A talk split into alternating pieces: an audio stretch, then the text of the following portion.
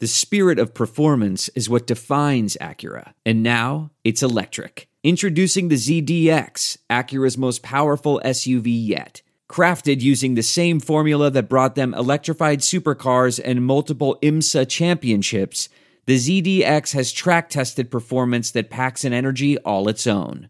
Unlock the energy and order yours at Acura.com. This episode of the Platinum Sombrero podcast is brought to you by Bed Bath & Beyond Thunderdome, the everything store for all of your post-apocalyptic needs. Just because civilization has collapsed doesn't mean that your stylish sense of home decor has to.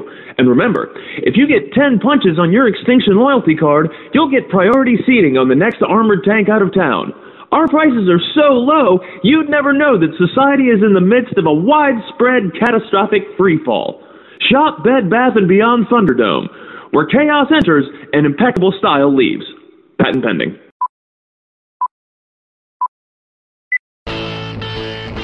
Fifty-one thousand plus on their feet.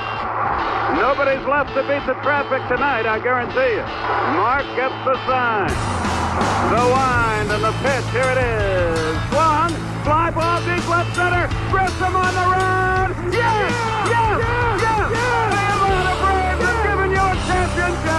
25 lighters on my dresser, yes sir. You know I got to get paid. I'm going to right center, and the Braves have won it. 25 lighters on my dresser, yes sir. You know I got to get paid. Swing and drive, out to right. Welcome to the show. 25 lighters for my 25 folks.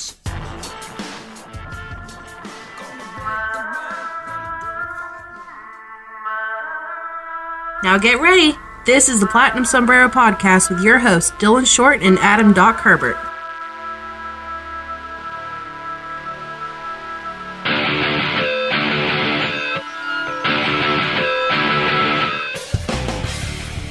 Welcome, welcome everybody to another episode of the Platinum Sombrero. This is Dylan Short. Joining me as always, Doc Herbert. Doc, how you doing, buddy? I am fantastic. Are you having a good day, Dylan? I am recovering from uh, a late night last night. Doc and I were both at the game, unfortunately, where uh, it looked like we were going to have to charge the mound and, and get a little Philadelphia on the Phillies. Um, after after Freddie Freeman took one dead in the wrist. Uh, before we get started and even introduce our guest, I do feel it appropriate to say happy birthday to my co-host Doc Herbert, who has a birthday tomorrow. Recording this on Thursday instead of our normal Wednesday because we were both at the game. So happy birthday, Doc! Thank you very much. Yeah, when this episode drops, I will be a uh, technically a year older than I am while we're recording it. So this is uh, this is almost a legacy episode. We just call it a we call it the anniversary of whatever number you are right now.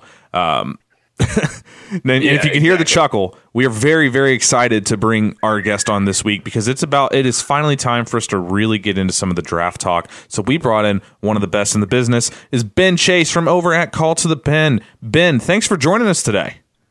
All right, thanks for having me on, guys. First things first, you're a Minnesota guy, correct? Uh, South Dakota went to the University of Minnesota, but yeah, So Twins guy, following the Twins and all that. I'm assuming you're pretty you're pretty deep into their system. well, yeah, well, yeah. I, I wrote for uh, Twin Site for Fansided for a while, so yeah, I know their system very well. Yeah, I only I feel it appropriate to go ahead and get this out of the way. I am a huge Wander Javier like fanboy. I want Oh him. I wanted him on the Braves so bad. I tried to come up with about ten different scenarios for the Braves to acquire him. And I just don't think people understand that Javier. There was a movie made about pursuing Miguel Sano. Javier earned the most money that the Twins has ever given out to an international prospect, more than Sano. Is there a, is there a reason before we get into the Brave stuff? Is there a reason they're moving him to third base? Because I thought he looked fair. I thought he looked good at short. Uh, really, right now, the biggest thing is uh, just look at the twin system.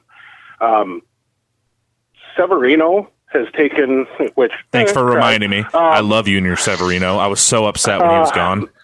but he showed showed up and had worked his butt off all winter with some defensive coaching and is looking like a legit shortstop. He is playing, you know, Javier has by far has no problem with the arm, but they also have Lewis, Royce Lewis, who number one draft pick last year. He had questions about whether he would stick it short, showed up, was first guy in, last guy out type of thing all year or the whole time he was in the GCL. Went from a guy who people were questioning about his ability to stay at short to where there's a lot of Twins people who say he's right now a borderline plus short shortstop stop right now. And the biggest thing that he's got is just that make the decision when you grab the ball and you should put it in your pocket. Well, any 18, 19 year old guy in pro ball is still making that decision. If that's his biggest issue, he's really come a ton as far as being a shortstop. Then above them, you have Nick Gordon, who they sat down in Double A, uh, mainly because they wanted to have some extra depth at um, at Triple A, just in case they needed help after they found out that uh, Polanco was going to be their starting shortstop was going to be gone for 80 games. Uh, so they kept around a few of the guys that they had brought in, kind of just to see what they could get out of them in spring. And they kept more of those guys than I think they intended to, which meant that there wasn't room in AAA for Gordon. So they kind of bumped everyone down a level. And there were a lot of people who thought Lewis would jump all the way up to high A and be a shortstop. Javier would be at low A to open the season. And, you know, then Severino probably would be at extended and then opening with um, their Appy League team at shortstop. I'm And- I'm so disappointed that Severino's gone. Whether Oh. whatever he ends up on the defensive side, you guys are going to absolutely fall in love with his bat. He hits the ball Well- so hard. I just, you know, I've told, I'm trying to tell Twins fans, that, and, and I put this out to uh, when people were talking about all the money that they had, and you know, they wanted to go after Maitan. I said, you know, really, to me, Severino was the number one guy you wanted to get. And I said, I, I get, I get the the amazing talent Maitan had, but Severino I think was way underpriced. I think he's shown out ever since he signed and showed up. That guy is worth way more than what he got signed for, and it showed. He got the highest bonus of anyone in that group that got let go. And you know, I think what's really interesting to see is, you know, the Royals signed a pair of them, and almost no one talks about Juan Carlos Negret. And they gave him a pretty decent bonus. Yeah, he Yeah. wasn't one of the really heralded names once, uh, like once they were because everybody knew about Maitan, everybody knew about Severino and, and Yeah. Gutierrez. Jeffrey But, uh, Del yeah, Rosario. Negrete came on a lot la- uh, towards the end of uh, in the last summer. And he's a guy who, you know, Cuban guy, really raw, but it sounds like there's a lot of people who really like him defensively in center and has a lot of that raw ability to possibly be a leadoff guy, which, you know, there's there's always going to be someone who wants that. And then, of course, my the other guy who I'm really sad to see go is is Soto because God, I love that guy's glove. There's, there's Talking about there's just Livan Soto. Yeah, there's just something about a great defensive shortstop that is fun to watch, and you know, I my still by far my va- favorite uh, Braves player of recent memory is Andrelton Simmons. Yes, and I'm still I still cry about that every once in a while, especially when I see him make a highlight on the Angels. As a matter of fact, I have adopted the Angels as my number two team simply because they've become Braves West and because I have a huge man crush on Shohei Ohtani as well. Yep. I actually I just did an article recently about whether or not the Angels are are the most watchable team in baseball with Trout, Ohtani, and Simmons on the same team. It's not fair. I I mean, I don't. I mean, other other than you know whoever your favorite team is, you know, for me, I love the fact that they're West Coast. I get done watching the Braves every night. I turn on turn on the Angels. You know, that's it's great. I can always catch about five innings of that game and usually see something that I'm just like, dang it, that's fun to watch. So The best part about Andrelton is it's every single game that he makes one of those gems. It's not like a sporadic one Oh, week he makes yeah. a great play. It is literally every game he makes a play that no other shortstop in the league is making. Yep, and that's yeah, I miss it. Is it too I- is I it too really do. early to put him on on the the front list for best defensive shortstops ever? If you look statistically, he's actually getting there, it, which is really incredible to think about. I was playing around with some defensive run save stuff and decided to just see what, you know, which of course you can't really perfectly measure that going back because obviously we don't have all of that type of data in the right way in order to measure, you know, exactly what, you know, a shortstop in 1920 was doing. However, you know, he's where he's at right now ranks up there pretty well and is actually better than a lot of Hall of Fame shortstops. You think he winds up in the Hall of Fame? Just just on defense alone. I mean, one of the one of the big things is on a resume. You you know you need to have a World Series and uh, and some level of hitting output. Now he's improved as a hitter a lot since he since he went out west. But just on defense alone, I mean, if Ozzie Smith, Luis Aparicio. There's there's precedent Yeah. for defense only guys to get in. It's my same it's my same argument with Andrew. Like you can't tell me that Andrew didn't hit well enough when you've got Luis Aparicio and you've got Kirby Puckett in there Yeah. who weren't as good as these guys offensively. I would I would say he's going to have to do it for a while. That's the thing that with a lot of those stud defenders is they did it for 10, 15 years at an extremely high level. But he's what, 6 years into that already? You know, that's it's not like he's that far away from that discussion. And as, as a as a former shortstop myself, and has played a little bit in college, that watching him field and watching because he's not the fastest shortstop, but watching his oh, instant, no. he gets a jump off the ball at shortstop the same way Andrew did in center, and it is just unbelievable to see the way that he instinctively knows to take the perfect angle every time and the cannon of an arm. It it makes me giddy. and the thing I've, I've pointed out to people who want to say, well, geez, it doesn't look like he's doing that much. I said, well, no, because if you watch his feet, his feet are never in the wrong spot when he stops moving. That is what is always incredible to me. When he stops moving and grabs the ball, he is always in perfect position to get a good plant foot. And you can't teach that. It's just instinctive. No, that yeah, that's just that's what's amazing. I mean, yeah, he can have that great range. He can make amazing plays. He can jump and dive and do whatever he wants and have a cannon for an arm. But to have that perfect ability to plant, have your plant foot, so you can direct yourself towards first base. That you can't teach that. That's a that's an incredible instinctual skill. And we're going off field here by talking about teams that aren't the Braves. Uh, one last note. One last note. You you are aware that when Derek Jeter gets inducted first ballot Hall of Fame, that he will be the worst defensive shortstop and maybe the worst defensive player in the Hall of Fame. Oh man, I you know there's so many things about Derek Jeter that I really like as a ball player. But man, I wish there that he would have been A second baseman. I wish he would have been willing to move. Because everything that has ever come out now, you know, if somewhere someday it comes out that, you know, he actually went to the manager and said, I want to move, and somebody said, No, no, no, you are Derek Jeter. We can't move you. The fans will riot. That's a different ballgame. That has never, ever been said by anyone. And by now, there's been enough people that have talked about it that you would think somebody would have leaked that. And to me, you know, at the time that he came to the Yankees, Alex Rodriguez, as big as he was, Was a better shortstop. oh yeah, I mean, he was a le- when he, he was winning Gold Gloves because he hit 50 home runs, but He was he a was a legitimate legit- short.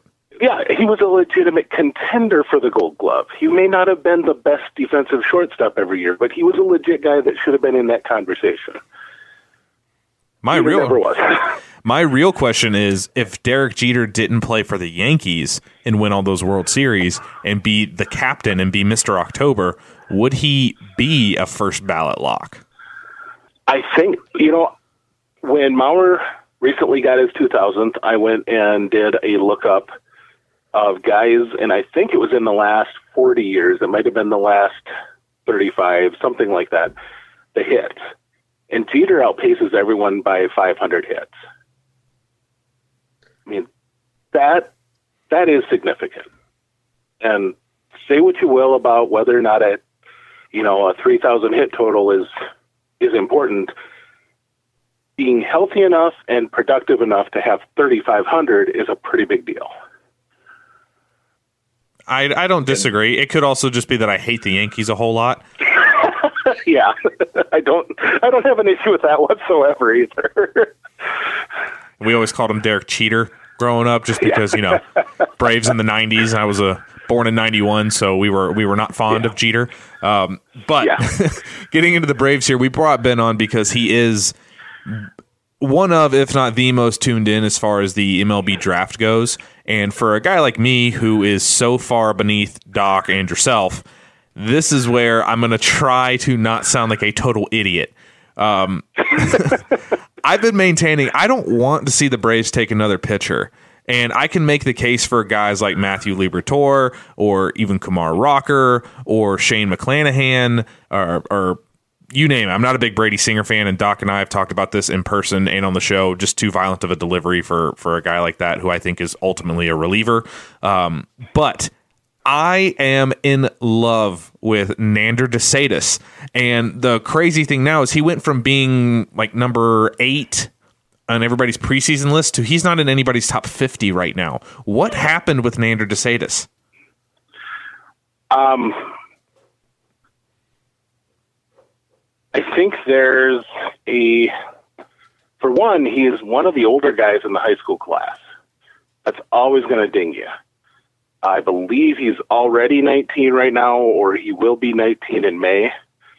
Um, that's always going to ding you when it comes to draft time.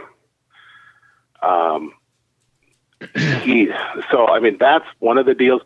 The other is simply that his spring from what I've been able to find, um, the guys at 2080 Ball are tremendous with getting video up, and they've had more than one guy who who has been able to see him and get some video on him. There are not two days he has the same look at the plate, and that isn't a good thing. And I think that's a big issue that's going on right now is he's just not been given a consistent look to people. So not that he doesn't have the skills there, it's just that when your approach is just a little different on Monday than what it is on Wednesday, than what it is on Friday, the scout that actually saw all three is going to go, wait a minute.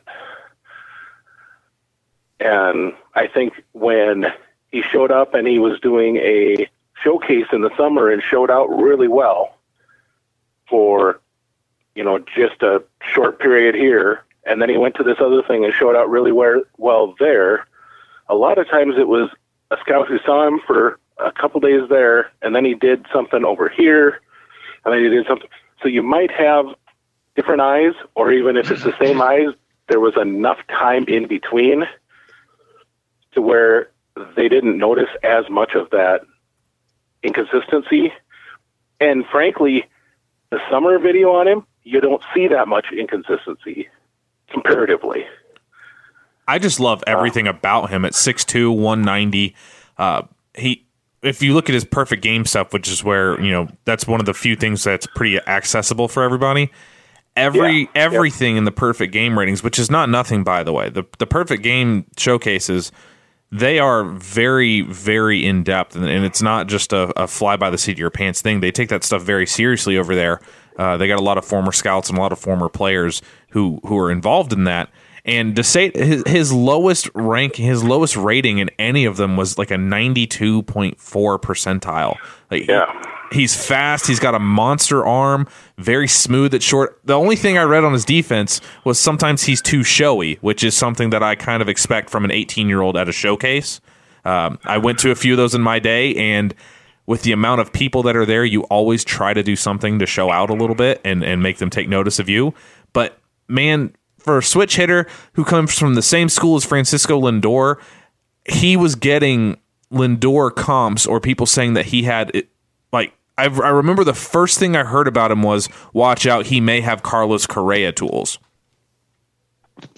And that's it, you know, and and in my I put up today I put up a kind of a just a quick preview on um college and the high school class, and this is you know I haven't gone in depth in talking to you know the people I chat with a little bit on draft and things like that. The reports that I had and that I read and kind of combined everything together, I had that he's got mixed reviews on his range. Some people said he's a plus range. Some people said he's got future plus range, but right now the footwork isn't there. and so they were saying, you know, he might need to move to third, which he's got the arm for it. That's not an issue. But that changes his value scheme, you know, and so I, you know, I, I like him. He's a, he's a heck. I, the thing this year, there is, I cannot tell you that there is a guy who is just sticking out and going, holy cow, that in the high school class, that is the guy you would want to draft. However, there is a whole lot of guys that I could go, that guy would make sense in the first round. This does seem to be a, a really deep draft and a lot of a lot of quality talent. It's it doesn't seem to be quite as eye popping up top, but once you start getting into guys in 30, 40, even like down into the 60 range, there's going to be a lot of talent really, really deep in this draft. Oh, and Oh, yeah. when you look, and you look at a guy like De Sedas, I mean, even if he's he's got the tools to make it, so but he might he might fall in the sandwich round, the comp pick somewhere around there. But I mean, if he's if he's got the tools and he just needs somebody to help him refine his approach a little bit, I mean, he could he could still wind up being a pretty monster talent, even if he's got to move over to third. His if he can find that level of consistency. Yep. Yep. Yeah, he's he's a you know, and he's one who you know, with the National High School Invitational recently happening, there's a few guys who really showed out there and um, the one that I swear, anyone I talk to is talking about is Jordan Adams. And nobody thought he was going to even enter the draft. You know, with the new CBA, they actually uh, players can actually withdraw themselves completely from the draft and say that they do not want to even be selected as a 39th rounder and offered any token money. Um, he was considered one of those guys that very well might just go to college because he's a legit. I think he's a, maybe a I was gonna say, isn't he a top wide receiver prospect? I want to say he might even be a four star. I mean, he is a legit three or four star wide receiver, and his dad coaches at UNC. So they're pretty, and I mean, he's committed there already. It was pretty much a done deal that he's going to go to UNC. He's going to probably play both sports there. But he had such a loud showing at, at the high school invitational. There are people talking about him as a very possible top 10 talent, which if he goes there, he could end up not at at college, and he has got the physicality to have power, like big, big power. It's still very raw, but man, can he fly! He can absolutely fly, and really played defense all that whole entire showcase. So he he really moved up a lot of people's boards, and there's I saw a couple of places where among high schoolers he was rated in the top uh, five or top ten. That's crazy. He's that's Yeah. he's like the very definition of kind of a pop up guy. I mean, he wasn't. Oh yeah, Kyle Lewis of hasn't high been on any of these lists that have been coming out except for the last couple weeks. It's like uh, it's almost Austin Beck s in in the way that he's just kind of showed up out of nowhere. Oh yeah, well, same state. There you go. You know. Yeah, yeah. Beck had a little bit more of a track record as far as being a, being an actual uh, baseball guy, but I mean, yeah, Yeah. Adams was the list that came out. He was 50th on Keith Law's list. He was 33rd on Fangraphs. So uh, I know Pipeline is due to drop their their list coming up here pretty soon. So and uh, and of course Ben Ben, you've got your, your list coming out out as well. I would assume that uh, that Adams will uh, will be on there. Will can you give us a little teaser? Will he be in the uh, will he be in the first round of your of your mock coming out? I am not sure. I have to look at.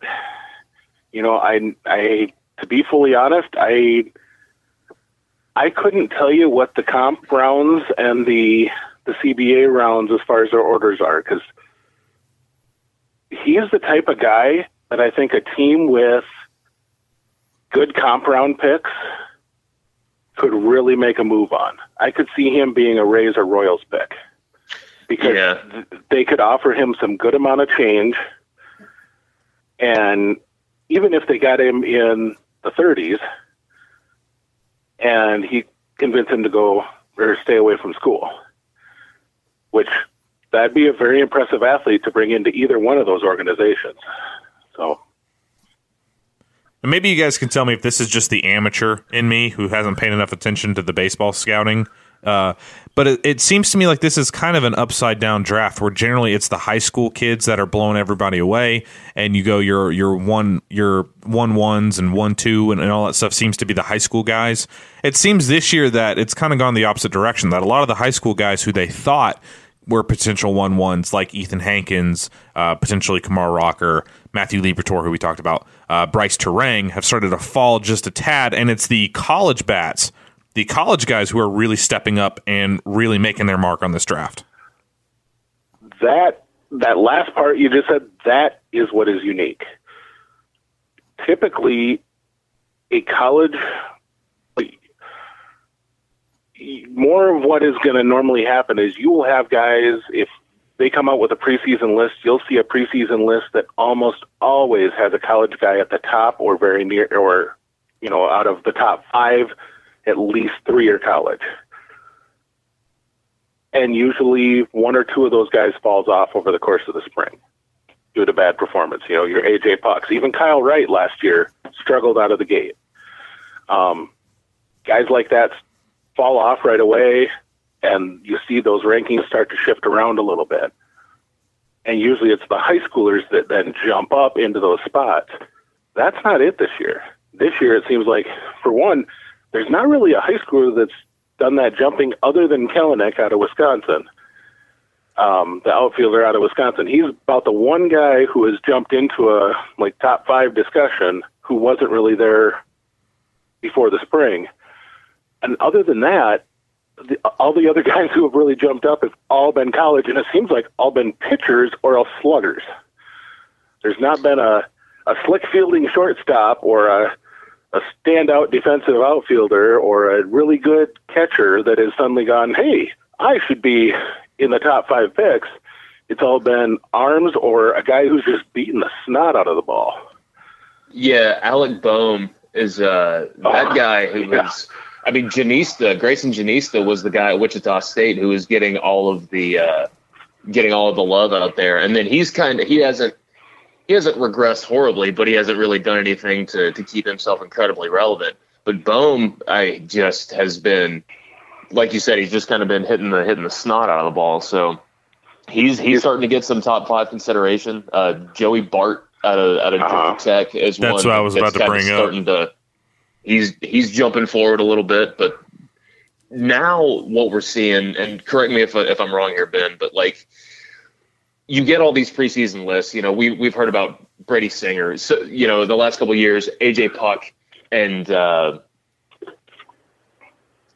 all all of these guys that are, that have that have come through Florida's system.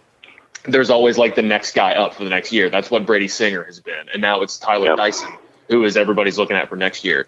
Singer is starting to fall. Ethan Hankins had his shoulder trouble. He's starting to fall. Shane McClanahan, he's like it's the sample sizes are now big enough to where they kind of mean something. So things are kind of sorting themselves out a little bit.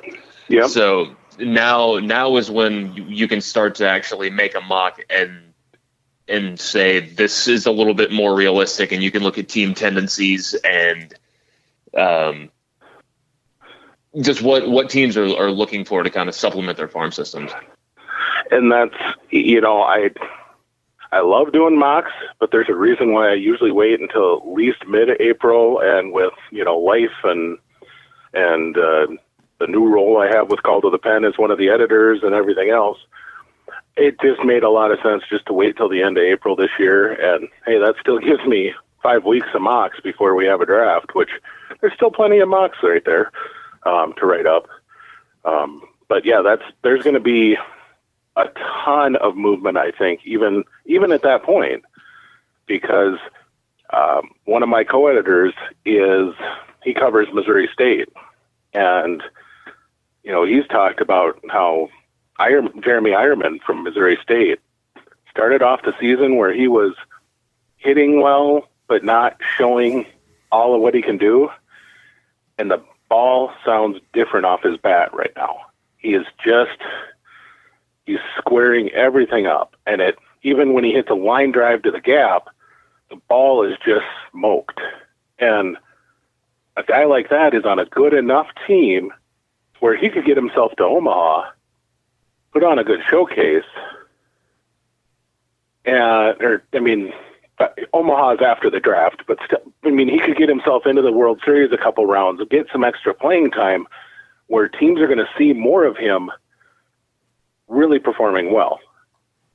Whereas that high school guy is going to be done in early, you know, in depending on where they are, early May to, you know, early June, and then teams basically are done being able to see them live. And he's going to still have that opportunity to continue improving the live views on them, and and he has continued to progressively get better. I know that Eierman was was one of the guys that you had your eyes on for a little bit, Dylan. Yeah, it was. I, I like you're talking about. I, I love, and I just started really getting into since uh, they've been playing a ton of college baseball games on the Watch ESPN app. Uh, and since I, I care much more about sports than actually doing my job while I'm at work, I'll turn on one of those games. Uh, and I, like you're saying about Eierman, it, it just sounds different when it comes off his bat. Now it is metal, of course, and I say that facetiously. Yeah. So it always a lot of guys sound great with metal, but Eierman's has a, a different sound. It's a different follow through. The way that he follows through, uh, he he does such a great job of barreling the ball.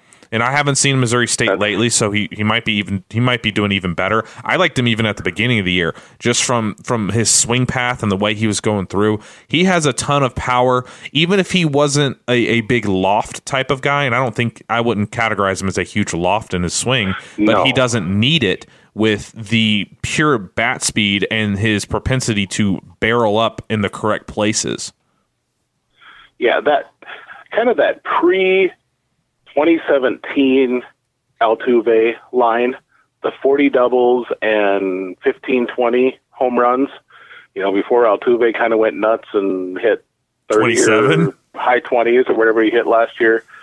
But that that 40 doubles and 15 20 home runs, I think that's a, le- a legit ceiling profile for what Eierman can do with the I mean, it's it's really it's on a line power. I he has got such a good contact swing with that swing.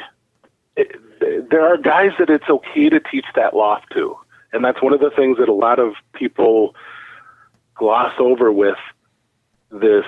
You know the the uh, launch angle revolution, The fly or whatever you wanna revolution. call it.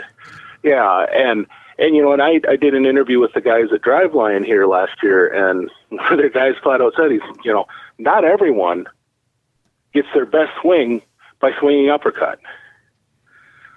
Do you think, but like everyone- Ozzy Albies seems to be that type of guy who has taken to a lofted approach in his swing, and it seems to be paying major dividends where he's an Oh, extra yeah. base hit machine now. Yep, and and that's you know there are some guys that do well with that. Some guys, almost every bat plane the because the ball is coming down at an angle at you, you need to be coming up at an angle at it. That is where the always the swing down at the ball has never made any logical sense. When a ball is coming from a mound that is up high, it is coming down. The physics of it is the ball is coming down. If you are swinging down at it, you are not generating the most that you can out of that ball.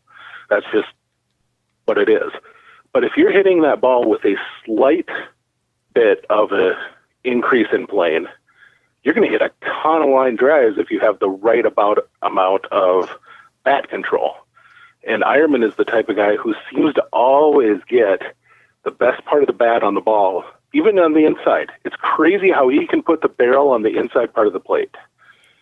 And so, I mean, he's one that, to me, he's he's the type of guy that could kind of end up where uh, Logan Warmoth end up ended up last year.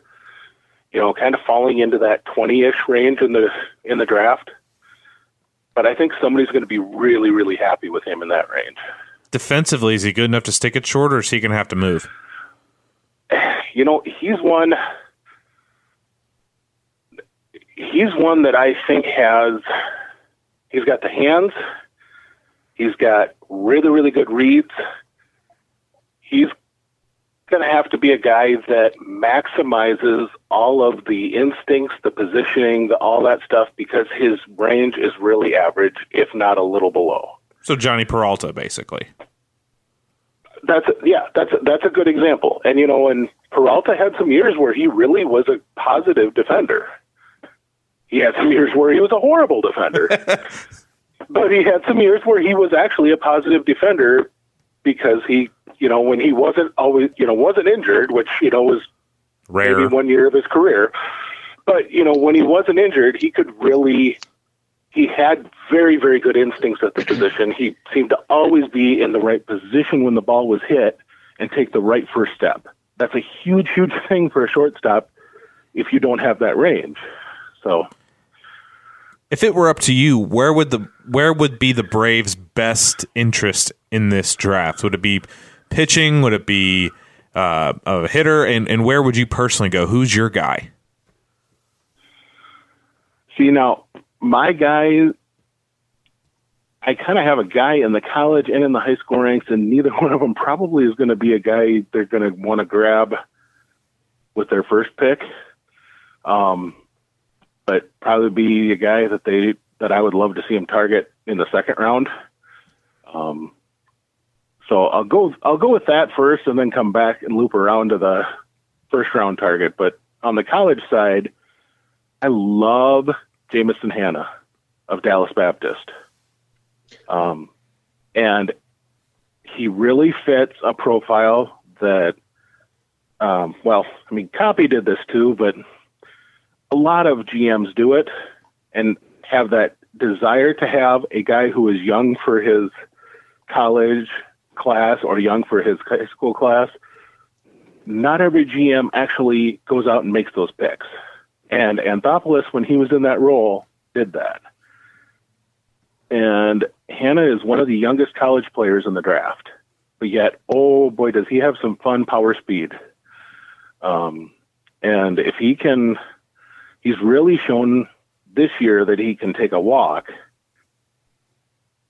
Right now, there's some questions whether it'll be 230 with a, you know, a 330 on base and holy cow, power and speed or if he can develop enough offense that it'll be enough contact that it'll be 260 270 which would really make him a hell of a player but the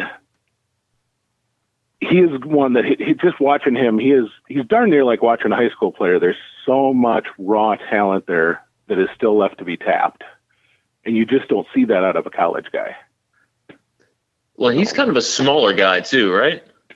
he's not huge. I, I'd have to pull up his his dimensions, but he is he's not huge by any means. But boy, does he generate just surprisingly big, big power. And I, I mean, if, if there's anything Ozzy Albies has taught us, and and Altuve, we were just talking about Altuve, is that it's um it's not necessarily related to, to how big you are. To We talking Chris power Davis power? What's that? So are we talking Chris Davis power? Um, Because he's a little guy too. Nah. He's like five nine. yeah, you know that. I think he's well. I, for one, I think he's more athletic than Chris Davis. Uh, are you talking Chris with a K? Yes, from Oakland. Yeah, I I think he's he's the type of, he's going to play defense in the outfield. Um, but as far as what his offensive profile could be, I could see that. I still think he's going to walk just a touch more, but that could be a very legit profile for him to be thought about. So, because he's got that ability to just generate off the bat that you just wow, you know, how did that leave? That How did that just go 450? yeah, it was just all of a sudden the ball's over the fence. You're like, well, that didn't look like it was hit that hard. Okay. Um, high school side, you know, this is there's going to be some. He he he was on. I don't I don't know that he ever necessarily broke Braves' hearts, but the son of David Weathers, um, Ryan, is a left-handed pitcher out of Tennessee, and he's one that I really like just because I'm a big fan of guys who are standouts in multiple sports. And he is a very good basketball player. Probably not a D1 college basketball player, but could probably play some lower level college basketball. But left-handed, very very good control of his body. Um, so yes, a pitcher, but still left-handed fastball that can get into you know 97 98 range and really has a good feel for uh, his change and then throws he can shape his curve in two ways which is really impressive for a high school kid. He can throw a hammer or like a hard curve and he can put the looper out there as well. So that's that's the two guys that I are my favorites. Now who should they target? You know in all seriousness I really think as stacked as the upper levels are right now you, you've got to target a high school kid I think Yeah, I think I think you are absolutely right. I mean, there, there's no reason to get a guy that's going to move quickly because, I mean, right now the the biggest issue you have with Double A and Triple A is there are five legit starters at both rotations. The you know the stinking lineup is so stacked that you can't get a lot of the well, I mean, th- for sure catching. You know, what would you do with Joey Bart in the system? Yeah, that's a little bit depressing Yeah. because I love his profile. Oh yeah, oh yeah, and he's he's there's you know of the big bat catchers that have come into the draft the last few years. You know, thinking like Collins and some of those. He is he's a legit catcher. So he's he can actually play defense. He he's before this year he was considered a draft prospect because of his catching, and then this year his bat is really taken off. I don't know where the Braves would put him. That's true because with Jackson and Cumberland and Contreras and my, and my boy Lucas Herbert, of course, Yeah, you know there- You're forgetting only- someone, Doc. There Hold really on. is only so much room. Pause, pause, pause. You're forgetting one major player here. Slugbauer. Yes, thank you. Old Slugbauer is not doing a whole lot of slugging this year. Neither's Lucas Herbert Yeah. ever. Hey, hey, he is a catcher. It does not matter if his ceiling is Jeff Mathis or AJ Ellis. Clayton Kershaw throws to AJ Ellis. Okay, so dude, those guys is- they He also have hits place. better than AJ Ellis. this but you know they're i don't know what they would do with a college guy like that. That's the issue. But the funny thing is if they drafted a will banfield that would make perfect sense. That's you know- true. He, yeah, you you throw a catcher like that down in rookie ball where he you know you know it's going to take some time to develop. You got a guy like contreras who's developed much faster than i think they expected and probably is going to you know i would i don't know if it'll be this year but it wouldn't surprise me if in 2019 he jumps two levels which is not typical for a catcher um and you got Jackson, who's right on the precipice. You got Cumberland, who definitely has shown it with the bat you know, you've got a bunch of depth right there. You got time for Banfield to become the catcher. That, you know, with the bat, that he can be. Now, tremendous defensive already, defensively already for Banfield, but not. I mean, the power is impressive. He doesn't get to it very well, and that would be the type of guy if you were going to target a catcher. Um, you know, as far as who would be their most likely, you know, I I really think I I have I've seen him dropping this spring and I'm not I just I've seen enough out of him that he reminds me a lot of a guy that is up in double A with the Braves, but I really think Nolan Gorman is going to be a solid choice for the Braves if he's there in their spot. And a lot of the me a lot of the thing so much of Riley. Say a lot of the thing about him is he's put on a ton of bad weight this year, and now Yeah. the question is, can he even play third base? which, to be fair, was exactly the type of questions we heard about Austin Riley after his junior season of high school when he gained some bad weight, which is a big reason why a lot of people thought he was going to only be a pitcher. And so when he when the Braves said no, we're going to keep him at third base, well then they were willing to put up with okay, we're going to trim off this bad weight and put up with you know legit below average defense for a couple of years. And now he's, I wouldn't say Austin right now is going to win you a gold glove at third base, but he's not going to hurt the team anymore. He's made big strides. He he really Oh, yeah. has. Oh, yeah. And that's, but that bat has taken, you know, has been everything that they thought it could be. Gorman is that type of a guy that I could see the Braves really believing they have the ability to mold. And especially like we were talking about, there is that they have that ability within the system right now because the system is so stacked. They have the ability to take time with somebody and work with them and then see them jump multiple levels the way that Riley did once he kind of got it figured out last year. You know, he jumped up a couple of levels in the season. And not to mention with Gorman, it is a legit 70 to 75 power. Oh. I've seen plenty of people rank him as as the number 2 power guy only behind Seth Beer. Well, and frankly, I, I love his name, but um, Beer has not shown any ability to hit without aluminum. And that's exactly what Jim uh, what Jim Callis said when we had him on the show. and it's it's just it is like he is completely used i mean it's like you gave him a tennis racket and had him go swing at a baseball it just looked like he is not used to swinging the implement in his hands when he is swinging a wood bat i do not understand it he he doesn't he swings an aluminum bat and that ball is in the middle of the barrel perfectly every time and he's driving it well he gets a wood bat and he's on top of it or underneath every single ball.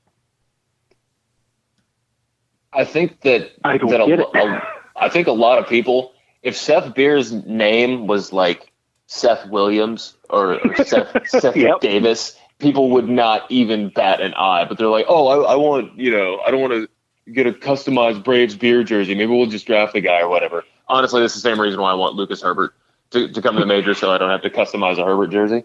But uh, but yeah, if you look at his profile, I mean, his his freshman year at Clemson was was great.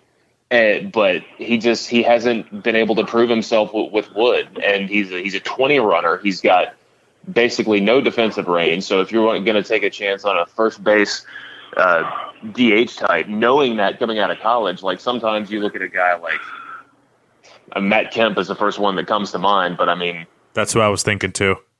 yeah, I mean, Kemp can hit for power, but you know that he's uh, one of the greatest. I know that you're never supposed to look in the comments section of, of any article ever, but I, I did. But I did see in uh, I think it was t- uh, a Talking Chop article talking about how Matt Kemp is one half porcelain, one half oatmeal, and it was the funniest thing I, I'd ever read, and and very accurate.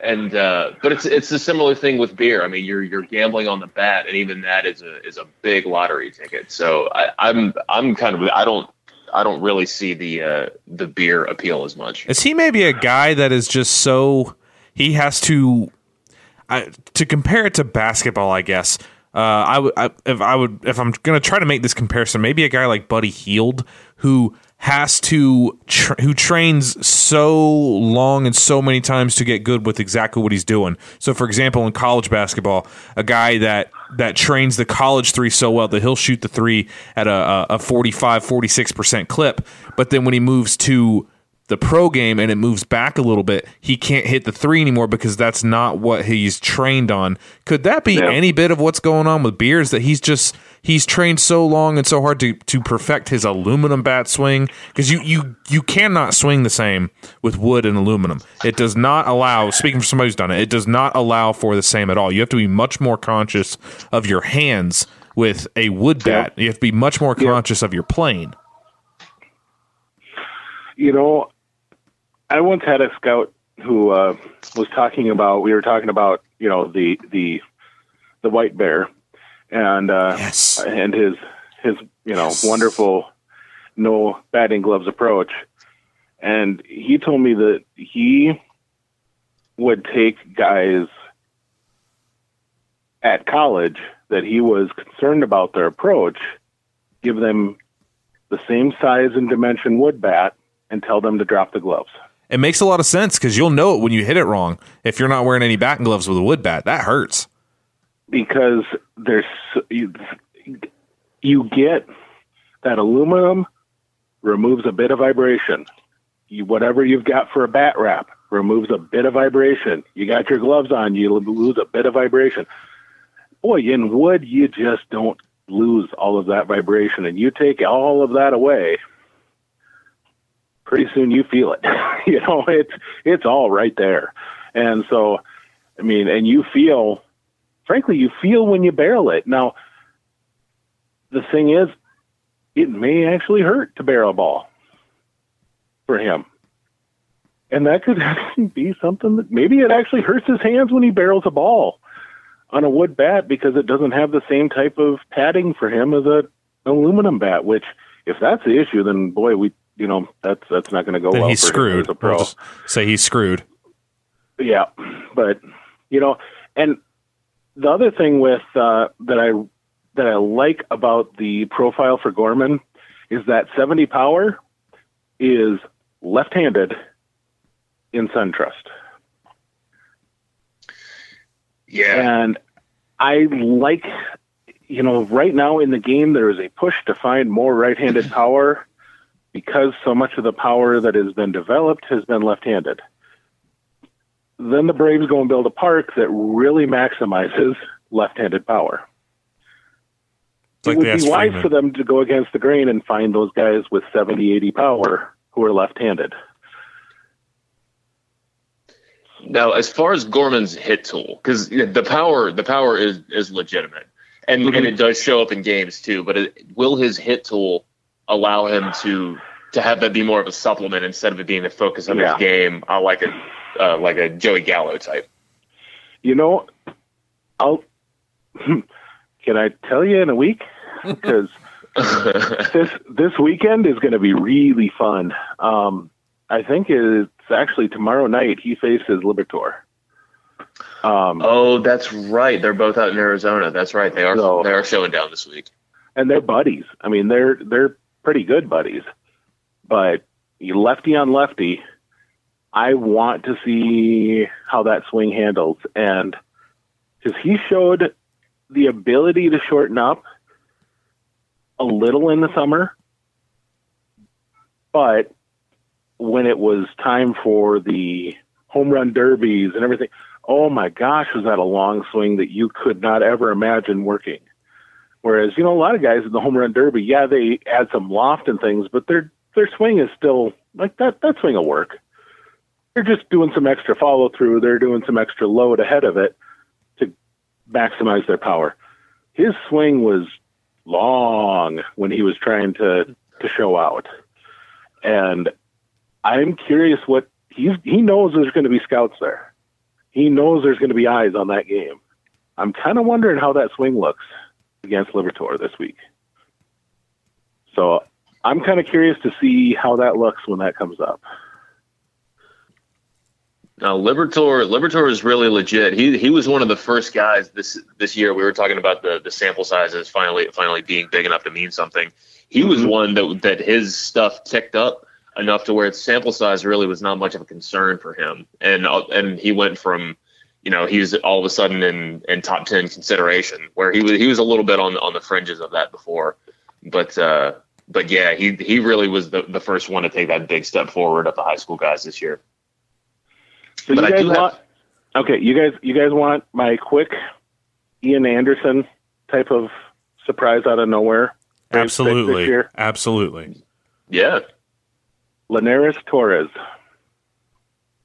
uh, New York high school righty, uh, has not gotten a ton of play because he plays in New York State. Slider that is a legit 90-92 with hard, hard bite. Uh, fastball in the upper 90s and has actually thrown a legit changeup. Doesn't need it. has, rarely ever uses it because when you can do that in high school, you don't need a changeup. If I could throw They a 90 mile an hour slider, I would never throw another pitch. I mean, but he has got he put on some really good weight over the winter, or I guess really since showcase season, so fall and winter. And he's not the he's not going to be the tallest guy ever, but he's he looks like he could handle a starter's workload now. And that's the type of guy that I could see blowing up and suddenly nobody sees him coming and he gets popped early. if he can maintain any type of consistency, like with all of the guys that, have underperformed, like some of the, like we, we talked about talked about uh, at the very beginning, just about guys that have some guys are jumping up because other guys are falling down. It's not Yeah. necessarily because anybody is, is really showing out. I mean, at this time a couple of years ago, I mean, you were the first one to uh, to actually link Ian Anderson to the Braves a couple of years ago, I think, and uh, and and Torres is a New York guy, like, you said, so. And I never this- thought he was the the guy at three. You know, I always heard Yeah. you know he he was going to be paired with somebody, but they were really strong on him. Well, you know that that turned out to be their guy at three, which you know, boy, if I could see that. I mean, the Braves the Braves still have one of the most elite scouting departments out there. That is one of the things that yes, Coppy was naughty. Coppy was an a hole. We can say all those one those things. I think we can say that being the a hole was the worst was worse than being naughty because that's what got him busted. Well, okay. He he did a lot of things he shouldn't have. He put them on paper, which is what got him busted. You know, but that's a whole other thing. Um, don't put things on paper if you're going to do things that are illegal, kids. Let's just remember this. Um, but they still have one of the most elite groups of scouts in the game. Most scouts would kill to be part of the Braves staff. That's still a thing. They scout every corner of the country tremendously well.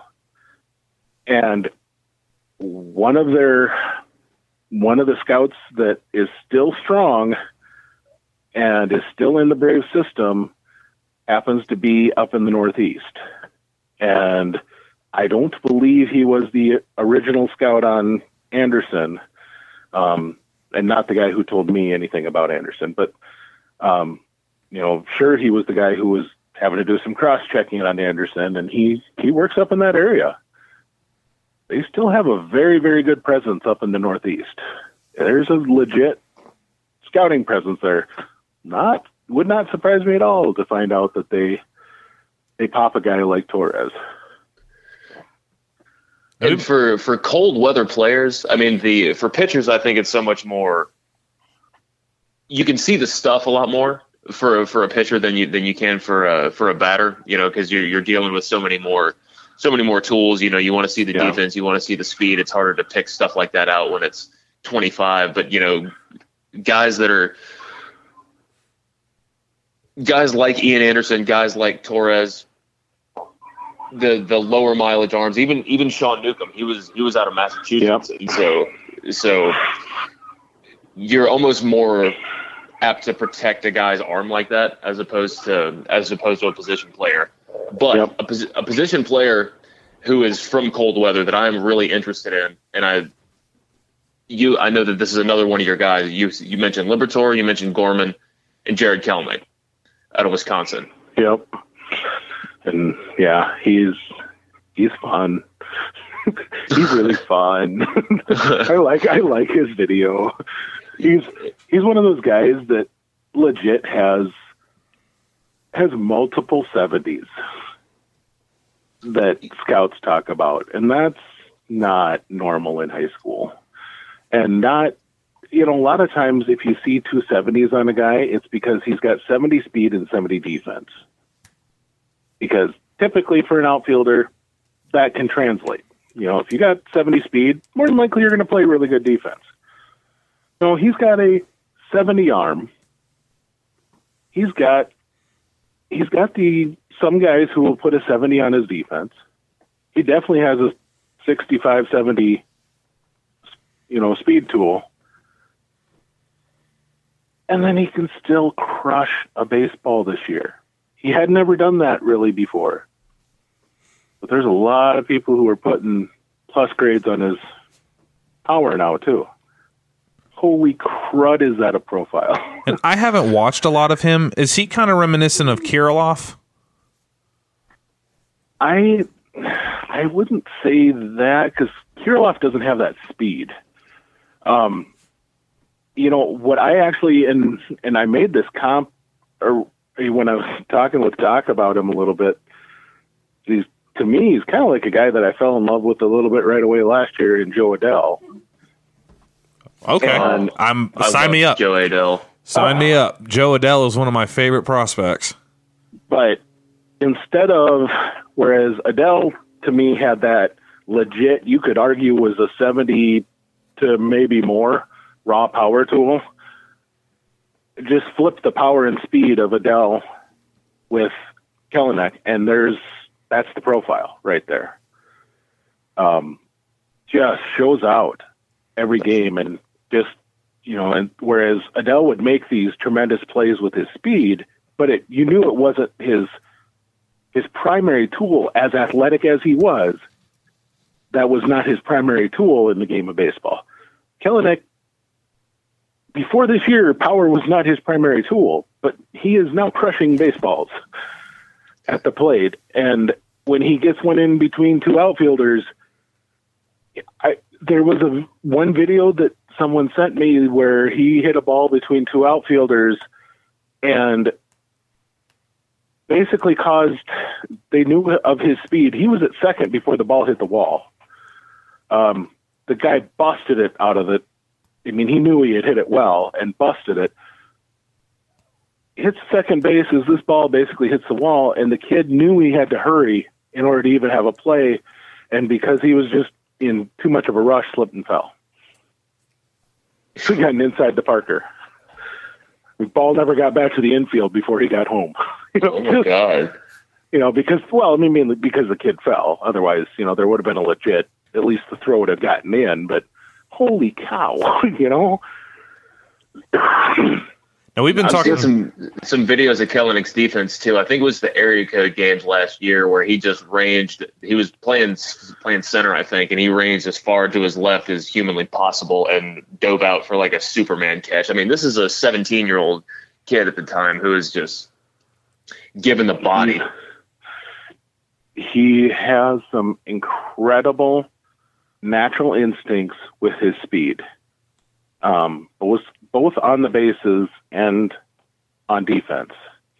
And you know there are a lot of guys who have those, and then they have a they have an above average arm, and that plays up because they can get to balls that nobody else can.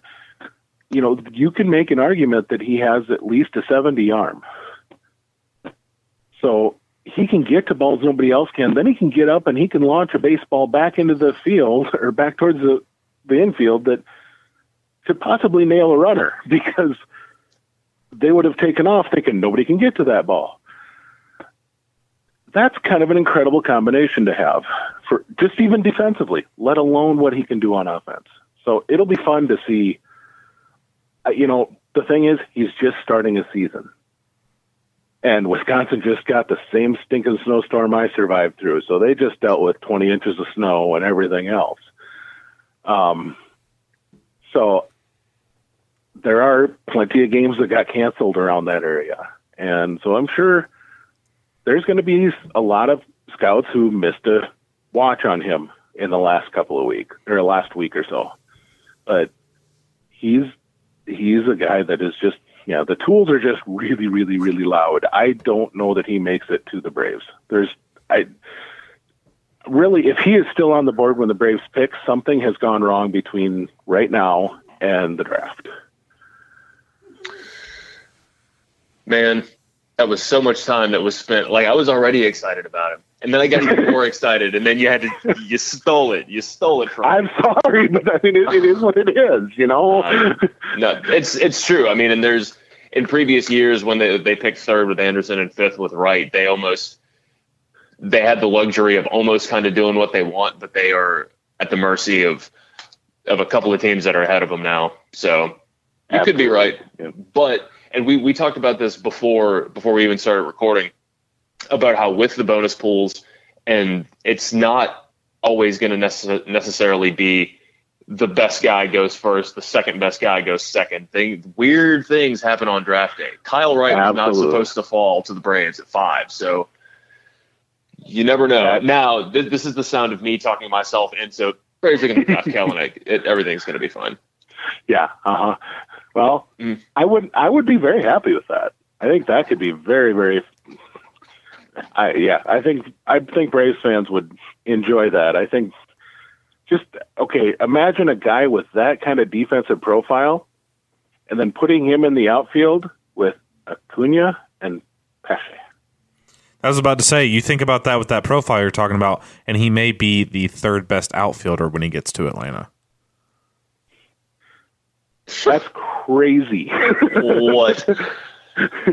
Now we've spent a ton of time on the draft prospects. I do want to talk about some of the prospects in the Brave system, and we very lightly touched on them when we were talking about some some targets. So I do have a few guys I want to talk about, and we we brought up the catchers when we were talking about Bart and Banfield. So I do want to talk about a couple in particular. We mentioned Wilson uh, William Contreras, who is one of my favorite prospects in all of the Brave system. You talked about he could be a two level riser, maybe not this year, but next year. I think it says a lot that the Braves had him in spring training this year, this early, and not somebody, Oh, yeah. not somebody else. Even though, even if they were saying they just needed somebody to catch somebody, Contreras is the most balanced catcher in the entire system. When you talk about offensive Oh, yeah. profile, defense, arm strength, and everything else, he's not on Lucas Herbert's level defensively, which Doc I know you'll love hearing. Um, Thank you. but he hits circles around Lucas with his eyes closed. He's not on the offensive level of a Cumberland or a Jackson, and probably not a Lugbauer, but he is an actual catcher, and he's got. I think he's probably got the best pop time and the best arm of the catchers. Um, he'd be right there with Lucas. I think he's probably a little bit better and cleaner on the pop and release than Lucas, but that's just me. Uh, how fast and out of out of all the Braves, I've said that Contreras is most likely to be the catcher of the future. If you, who would you say? Would you would you go Jackson or would you go Contreras or or somebody else that I didn't even mention? Oh, I'm I'm the wrong guy. I I've I think I had Contreras in my top top 40 prospects maybe two years ago, um, when he was just coming out of the DSL. Based on the the, re- the reviews I got from folks down there, uh, everything was legit, and everything since has been exactly what I was hearing, and he is he is I mean he's shown out. Every single thing that I've I've heard about him he's done better the next year. And the fanboy in me wanted to put him in my top 10 because I I really like him but I also realized that legitimately, it's kind of tough to put him in there over like Ian Anderson. You know that that's just realistically a guy like Ian Anderson's profile has the ability to be a star as a pitcher, whereas I think Contreras.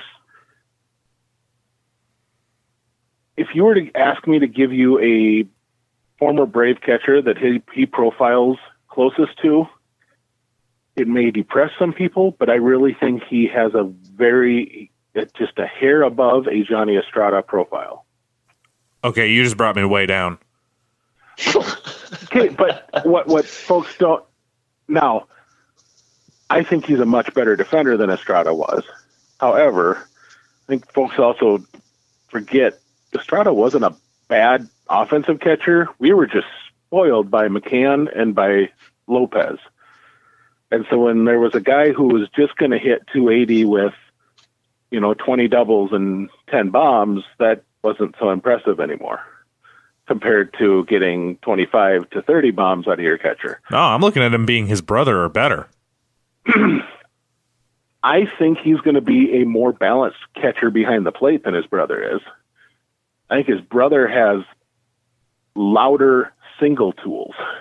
I think Williams is going to be a guy who's going to hit for probably a better average than his brother ever does. He's going to definitely have a better on base.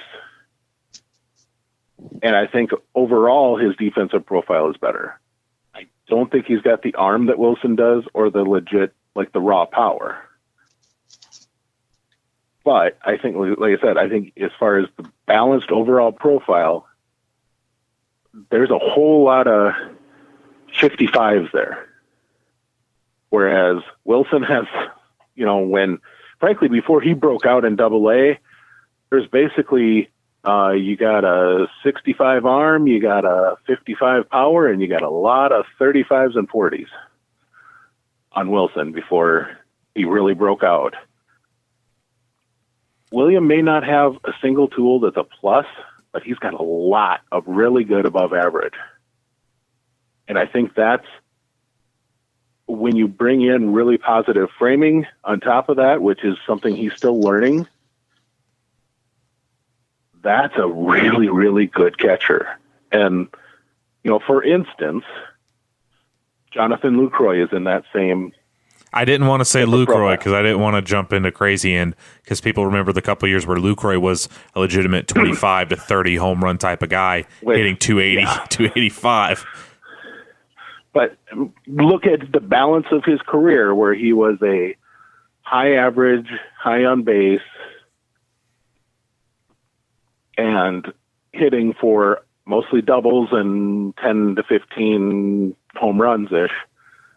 That's that type of profile. And I think he that's Contreras, and that could be a. I mean, you get that. Heck, look at how valuable the Braves catchers were last year because of their defense, just because they provided anything on offense.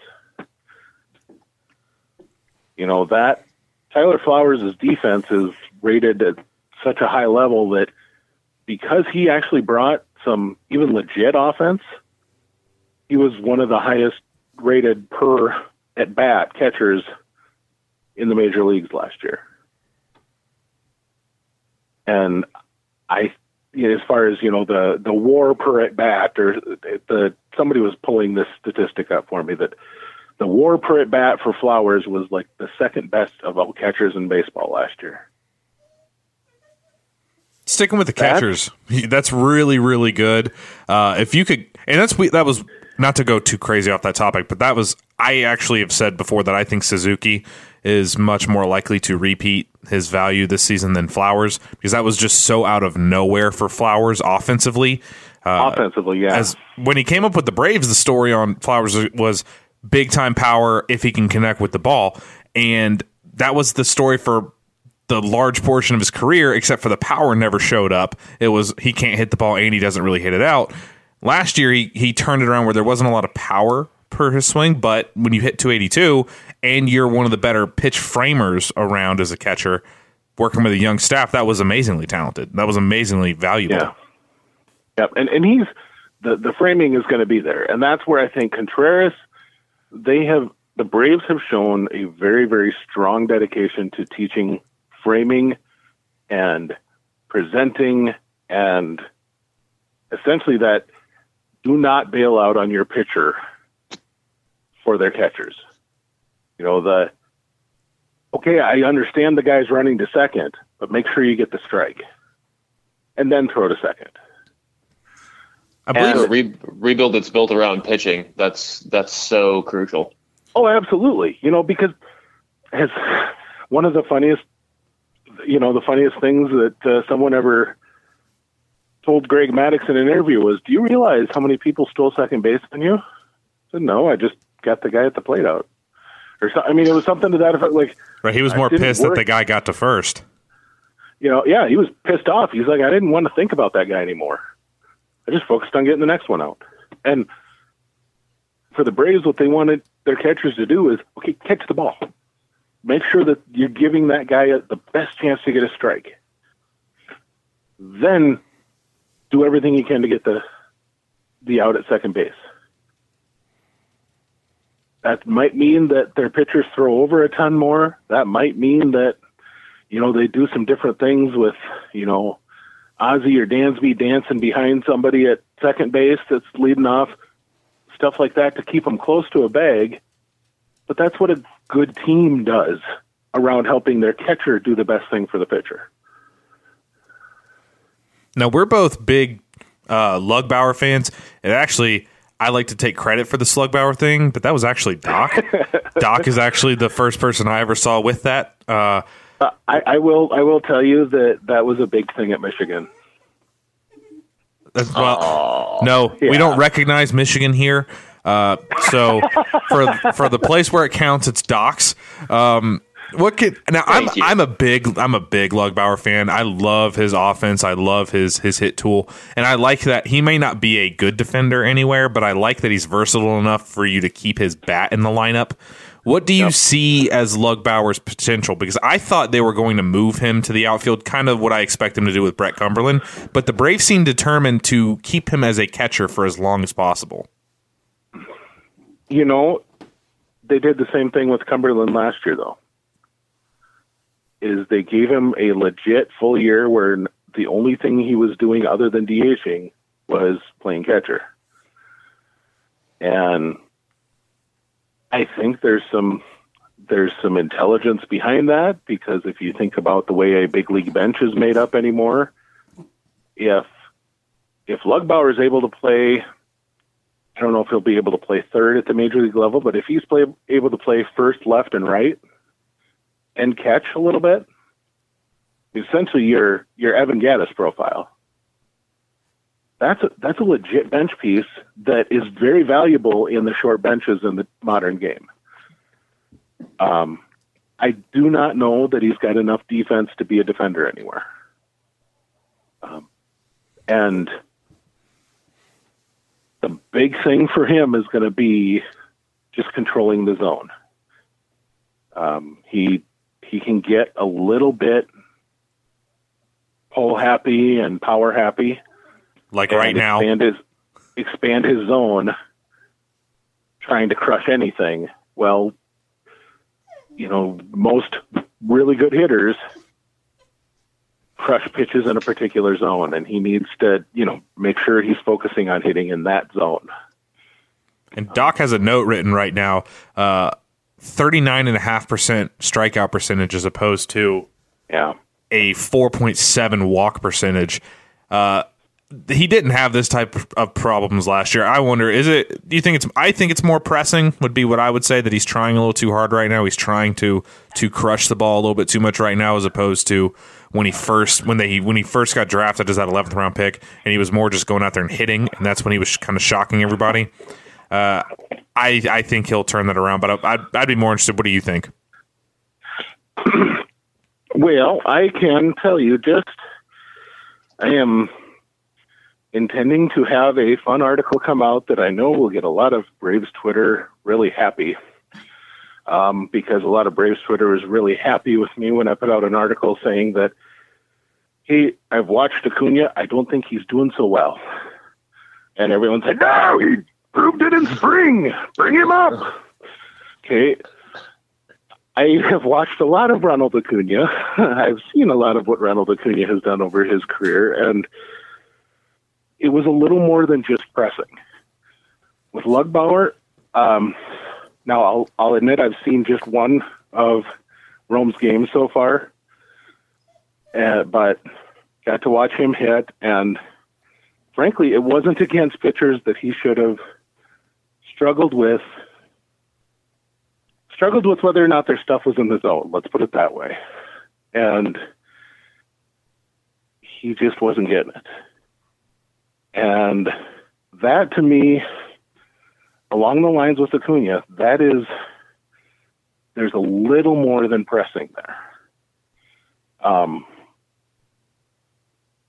but for him, it's so much more the zone. He is seeing the pitches. He is going with a curve but he's just expanding his zone so far. He's going beyond what his bat can actually get to.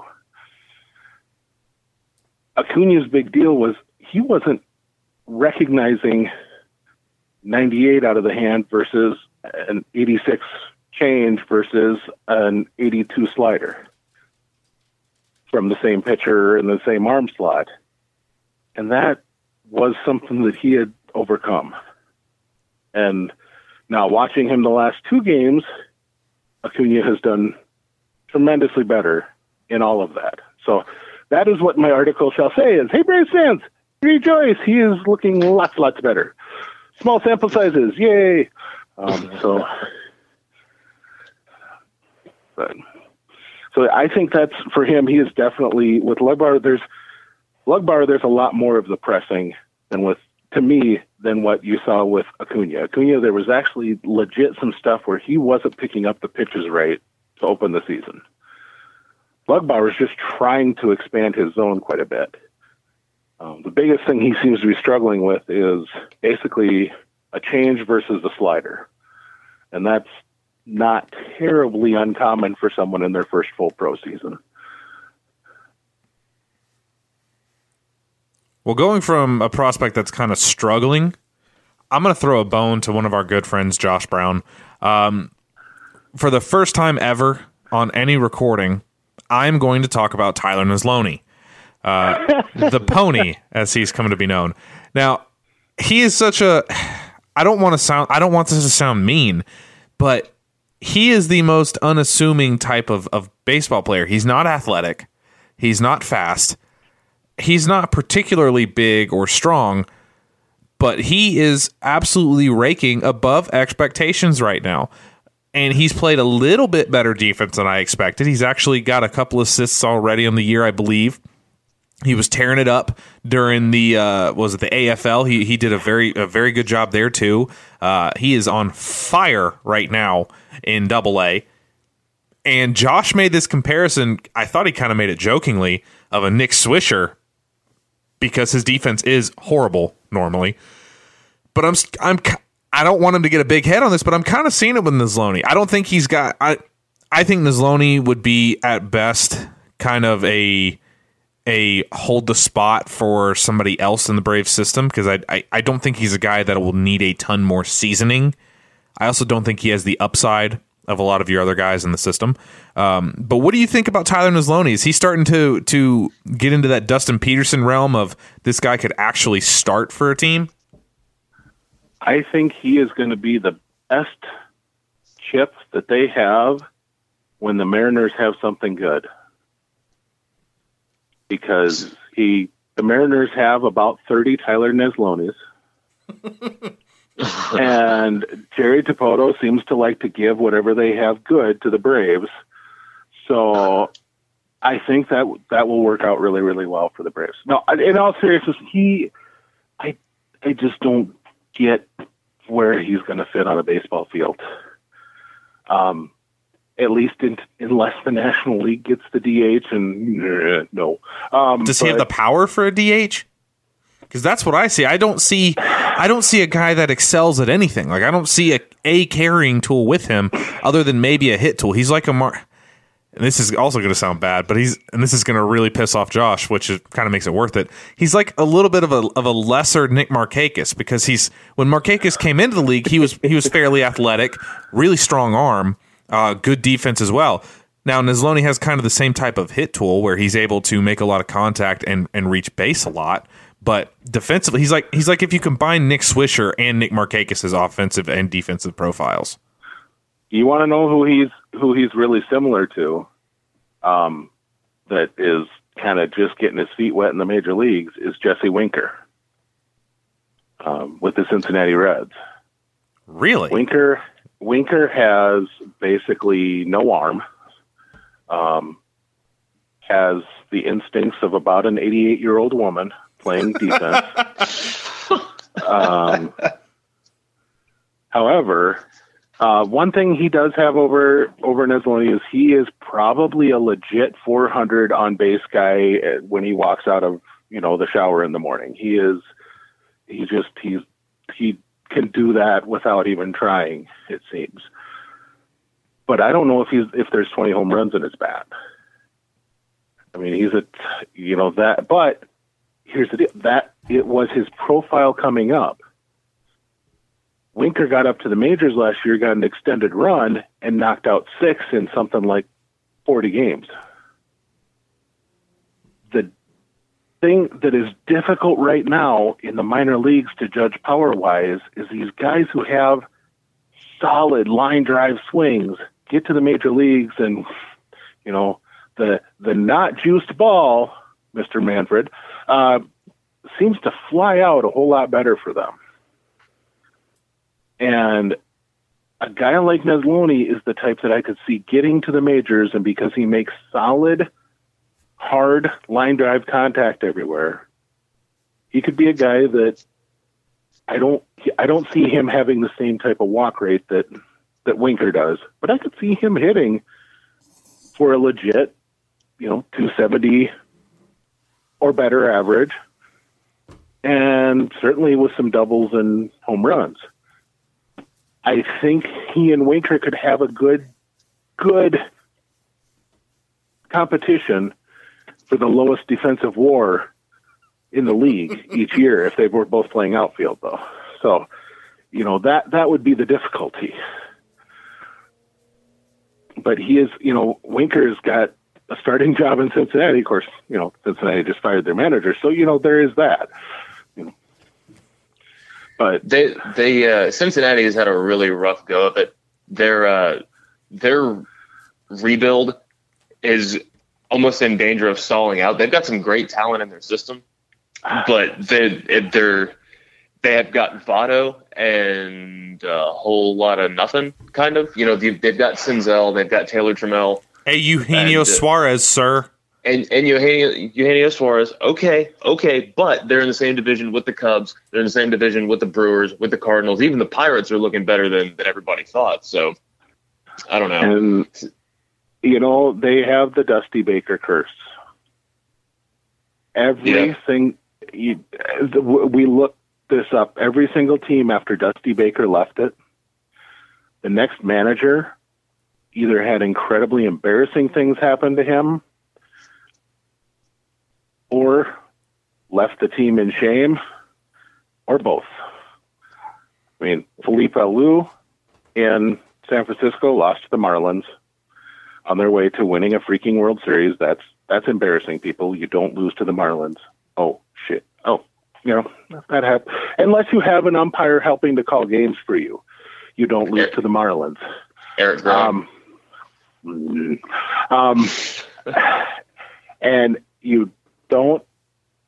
You had Lou Piniella, who basically he took two Cubs teams that were absolutely stacked and couldn't get out of the first round of the playoffs. And then Bryan Price took over the Reds and took a 90 win team, basically got the same roster and won 76 with them.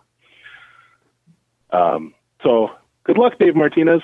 I was just gonna say that bodes really well for uh, for whatever's going on in Washington right now. Yep. But I uh, but I tell you what, there's there's one more one more prospect that I wanted to kind of get your feedback on, and then we uh, want to go to the the actual non baseball segment and Yeah. wrap it up. but Jasseel De La Cruz. Okay, when Mhm. you when you did your top hundred, you had him ranked at 64, and and this is he's got 14 innings pitched this year, so it's still a pretty pretty tiny sample size. But as of right now, he's got a 0.64 ERA, uh, 242 FIP, 10.3 uh, K per nine, and under three walks per nine. If you had it to do over again, where approximately where would you put him? Well, I bumped him. He was number 60 in the first version I did that still had all of the guys before everything happened. Mhm. And then uh, I want to say I would have to go back and look who all jumped him. But guys like Yoli Lo- Lopez, uh, Adam McCreery, I know those two are two that for sure got some positive reports in between. Obviously, Cade Savik is above him. He wouldn't have to worry about him anymore. Um, uh, but there's, you know, some guys on here that definitely, eh, he's probably, he'd be in that, probably in that 30 to 50 range. But there, boy, there, there's just a slug of guys right there that on a Monday I might arrange him one way and he'd be in the 30 to 40, and on a Tuesday he'd be in the 40 to 50. So there's just a lot of guys at his level of talent. Um, when I originally wrote him up in in the fall, what I said is he has a very similar. Uh, Braves fans are going to recognize his delivery because they have seen Mauricio Cabrera. Ooh, that is the way his arm slot works. However, he is he understands how his arm slot works. Well, Mauricio never understood that from his arm slot, his fastball is extremely exposed, so he can't throw 78% fastballs and get away with it. Um, and you must control those fastballs. He never figured that part out, and still, for some reason, hasn't. Um, De La Cruz has figured out that from that arm slot, the best pitch to pair with that is a really good sweeping slider, which his is wicked. Um, so he, he can legit get up to 96, 97. I've seen some reports that he's hit 98, 99 in short stints. That would be incredible to me um, because he's usually sitting more like 92, 93. So 92, 93 touching 96, 97, that's not too far off. But if a guy can hold back a 99 and he's sitting 92, 93, that's a lot of arm strength he's holding back on. Um, but he's his slider is a legit weapon. I had written down in the fall that I I still saw him as a reliever profile simply because he was struggling to repeat his delivery and especially his arm slot. Um, it's that low three quarters, high sidearm type of arm slot like Cabrera used, where he was slinging the fastball at 103, you know, but where it's just the arm is out there for slow for so long, and it is just you know it's just below three quarter it's below three quarters and so it's out there and it's you've got to have a really good ability to repeat that that spot if you have a different arm slot for each pitch. Because your arm is so exposed to hitters when you hold it out there that long so if you have just a slightly different arm slot for your changeup and a slightly different arm slot for your slider, they're going to just pick up on that.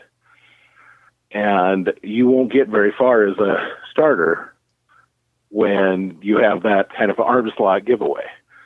Um, he has really cleaned that up. I watched his last start.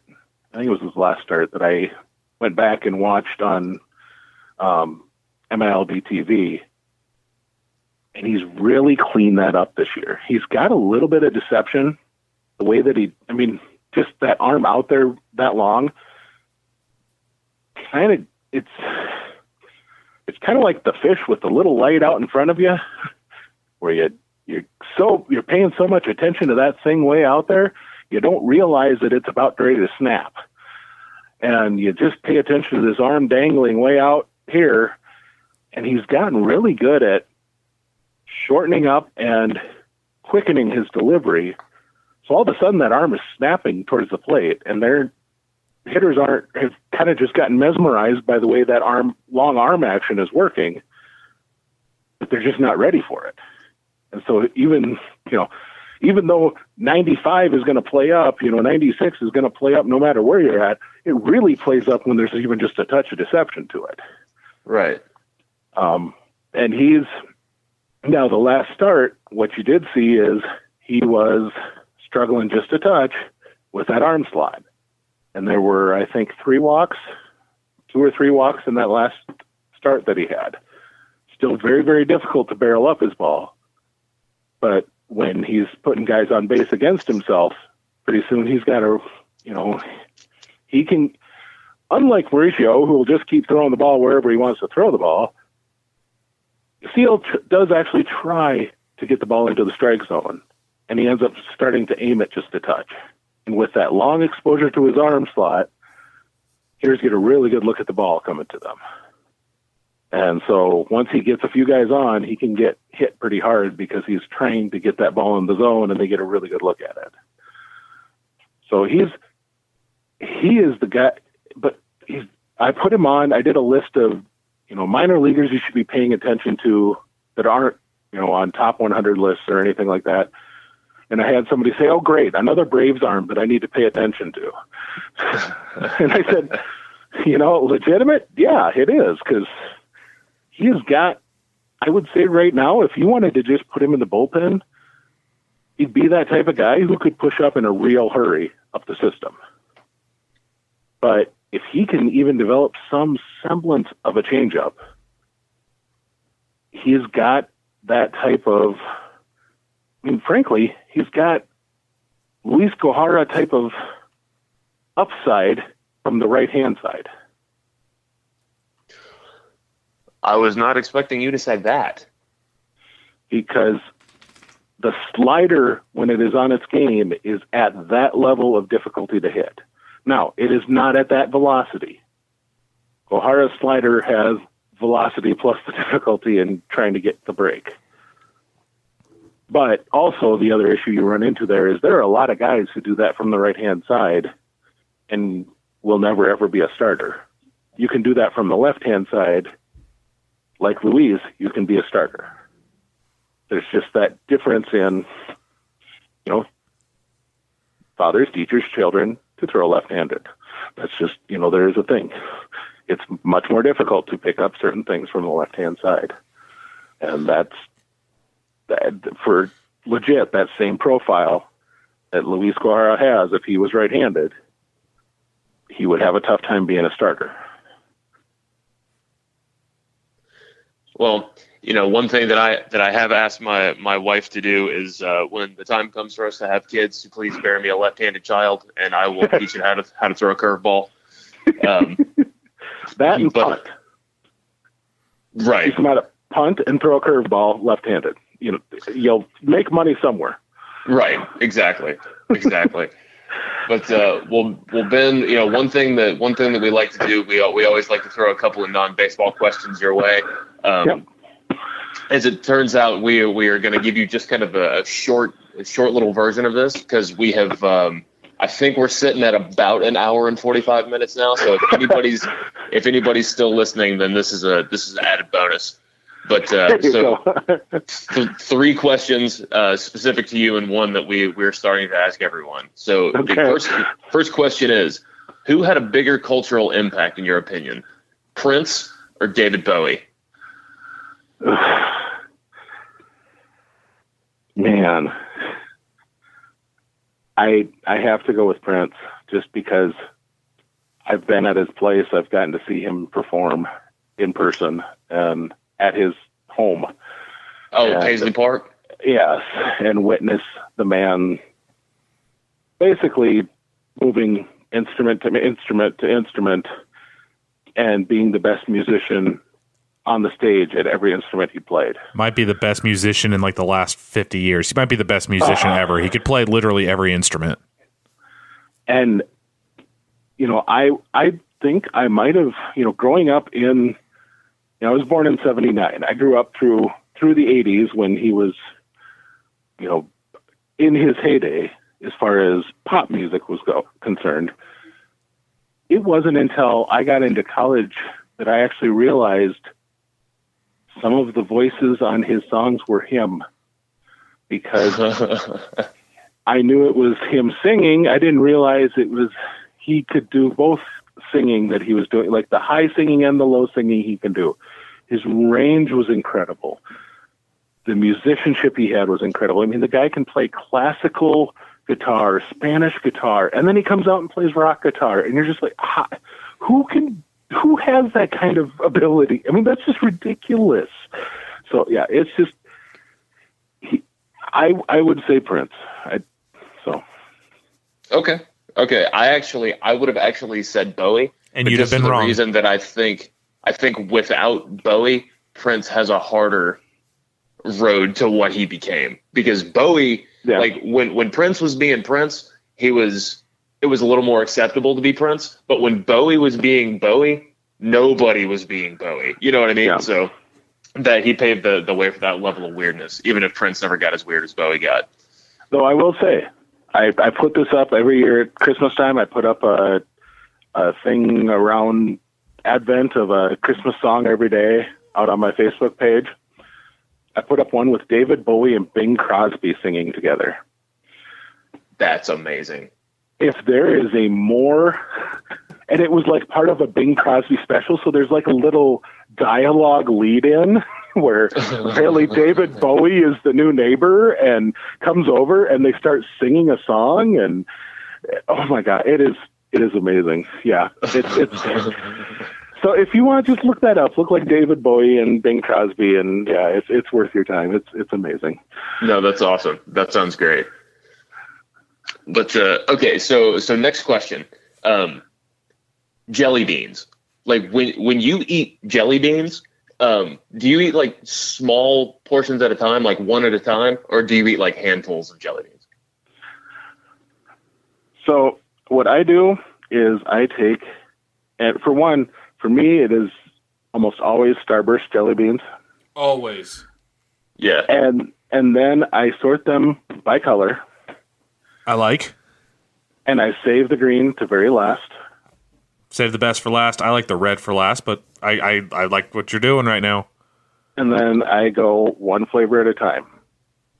And it depends on what kind of what I'm doing. If I'm eating while I'm working on something, um, I'm more than likely going to shove all of a color into my mouth and then work.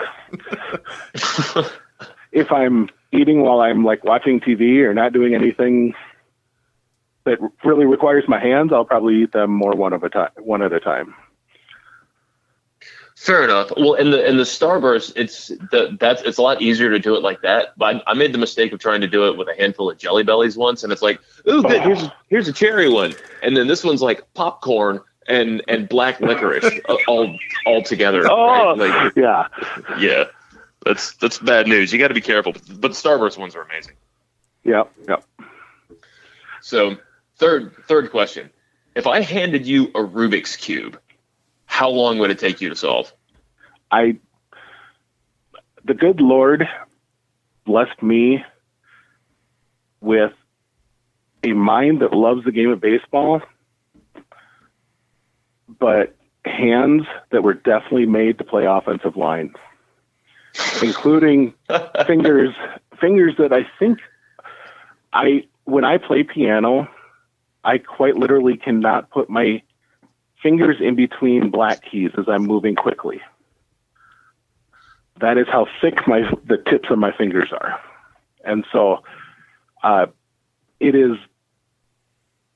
the dexterity to move a Rubik's cube drives me bonkers enough. By the time I try to get it anywhere, I just I, I just say there are many more things I would rather do with my hands than try to deal with that. So, so I it, it would probably take about ten minutes before it broke into a million pieces on the other side of the room. That's that is the efficient way to do it. Just take the stickers off. I would say that, or I would remove the stickers. yeah. All right. We've reached critical so, mass. So one one last question, and then and then we will we will let you get out of here. Dylan and I have an ongoing feud about a certain uh, revenge film. Um, hmm Boondock Saints. Good movie, bad movie. Tell the This is- truth. Okay. Gotta get this right. So I've been. I will tell you. I actually tried to watch this with my teenager just as a prep for the show. After listening to the last couple of episodes, I'm like, I'm going to try and watch it. Oh no, not the not the TV show, the movie. No, no, I'm I'm talking about the movie. I tried Oh, to like pull this up on Amazon Prime and watch it, and um, I don't know that I can go to either direction. It's a very watchable movie. Yes. It But- is not. It is not a movie that I would pay on Netflix or pay on Amazon Prime to rent. If it is free on Amazon Prime, great. That counts as a win, Doc, because it is free on a whole lot of places. He said it was watchable. Two to one He me. never said, But never it said is- it was good. It it is a watchable movie. It is not one that I you know it's not. If I were to pick out my movie for the night, that probably wouldn't be it. But if it was on and I'm flipping through channels, I'm probably not going to be. And and I'm bored enough. I'm probably not going to be disappointed to put my laptop in my lap and have that on in the background. So this is this is interesting. This is uh, a couple weeks ago we had Prospects Braves. He said it was bad. Last week we had Jason Waddell. He said it was good, and you seem to be somewhere in the middle. So we have actually, after three weeks of doing this, we got a split vote. You've So, tied. yeah, I'm Sorry, just saying. guys, I he said help you. he said he'd be No, willing to listen good. to it. He That's said he would watch it for free. I think that that's more of a win on my side. and then, ironically, I'm I'm scoring it as a win on mine. So, So let's say this: I, I'm sorry. I'm rounding. I'm, Would- I'm rounding up. Would you rather watch Boondock Saints or White Chicks? Uh, Always. Oh God. Oh. It's like, would you rather take a drink of, you know, straight, you know, motor oil, or would you rather just eat dirt? Well, I don't know. The dirt probably isn't going to kill me, so maybe the dirt. You know, but, I Oh man. All right, so we'll, Well, shelve Ben- that at a one, one, and one right now. Um, as Doc said, we are way up against the time here. So for those of you Yeah, that made it to the end of this episode, congratulations. We love you very much. Uh, leave us leave us a rating. Make sure you're following us on iTunes, on Stitcher, on Castbox, and all the others. Uh, you can follow us along on Twitter at TPS underscore podcast. You can follow. Make sure you're following Ben. Ben, what is your Twitter handle again? it is Big Gentle Ben, all at one word, or all one word. Make sure you're following him on at uh, all of his work on Call to the Pen. Do you have anything else you're working on, Ben? How uh, how many articles can we can we expect from you in the next say oh two weeks? Oh, I'm well. I'm finishing up right now. I'm doing a position top ten uh, for all the rankings, and I'm finishing that up this weekend. Uh, I think the last one the Braves fans are going to very much like because it's left-handed pitchers, um, and that's a very good one With my boy Joey Wentz. fans.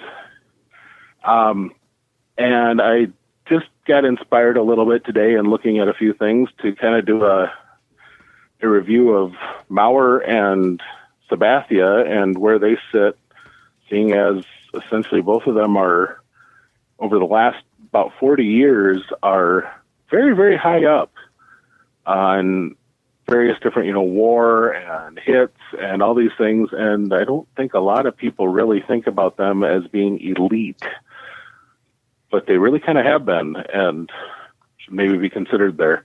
Um, but that's those things, and then I'm kind of trying to figure out a way to get a few scouting reports out on some players, and um, you know, I really wish Florida was on MILB TV because, gosh, I want to see Bryse Wilson. That's one that I really want to do. But that's that's what I'm working on is trying to get some scouting reports out, doing some, do, finishing up to my top tens. So, and then first mock draft is going to come out on the 30th of April. All right, everyone, make sure you're you're highlighting that date. I will be highlighting that so I can start spouting off and, and acting like I know stuff, even though I will be unabashedly stealing when I'm talking to other people. With that said, I'd like to thank our guest, Ben Chase, for joining us again tonight. Everybody out there, have a great night. We'll catch you guys next week on the Platinum Sombrero.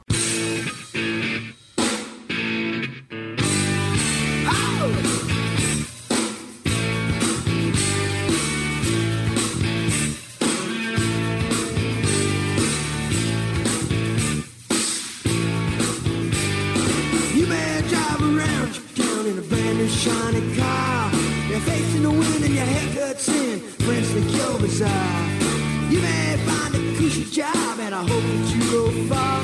But if you really want to taste some cool success, get learn to play guitar. Play guitar. Play guitar. Play guitar. Oh yeah. Play guitar.